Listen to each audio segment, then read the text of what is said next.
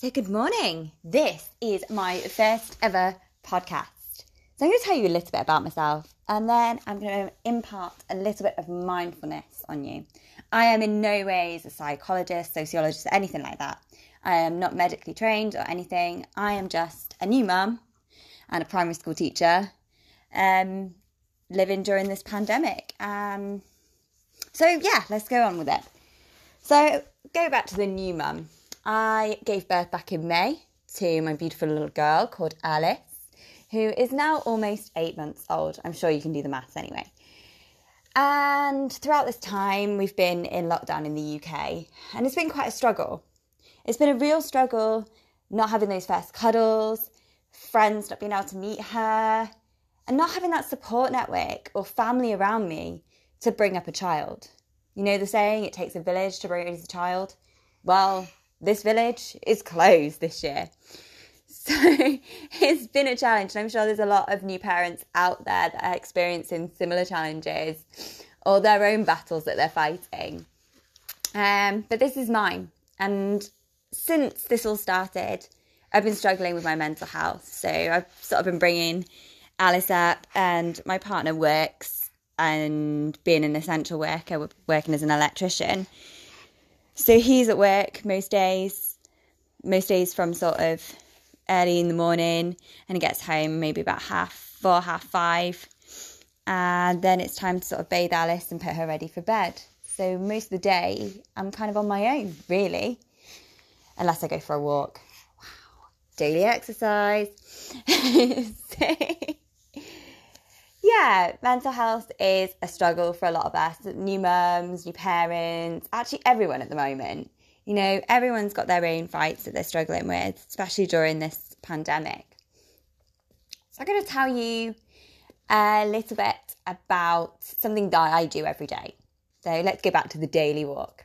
So we're allowed our daily exercise, and I've been walking down the lane where I live every day pretty much since March last year.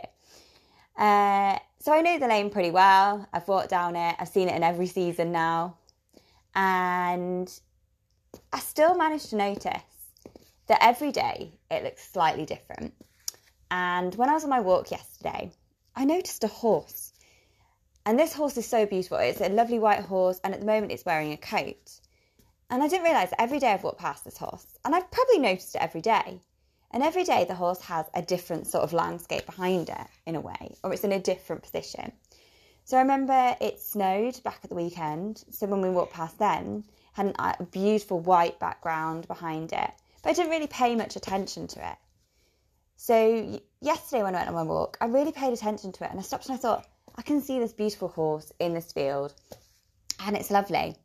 I was thinking, oh, it's a bit wet. And it started to make me a bit more mindful about that moment that I was in. I was just pushing the pushchair mindlessly down the road, thinking about all the worries of going back to work and all the stresses and what I'm going to have for dinner and all of this and that. And I just stopped for a moment and my brain stopped whirring and I saw this horse and I was like, oh, what else can I see? Oh, there's a little bird over there. I wonder what that is. Oh, it might be a sparrow. It could be this. It could be, oh, is it a robin? And just listening out, and I could hear all these noises, all these birds. I could hear the wind going through. And I noticed that I could feel the rain on me. And I was actually pretty soaked by this point. I didn't even notice because I'd been mindlessly walking. And in that moment, I felt really mindful. So even though it's the same walk I've been doing every day, just taking that moment to notice one thing made me stop in that moment and notice all of the other things around me and that I was actually present and living in this moment. And I think for a lot of us, we need to have those moments when we realize that we are present. So maybe it's just a different sound. You just stop for a minute and listen. What can you actually hear around you? Or what can you see? Or is there a smell? And I just thought that that was something I'd like to share with you today. So there's my first podcast. I hope you enjoy, and I'll speak to you again tomorrow. Bye.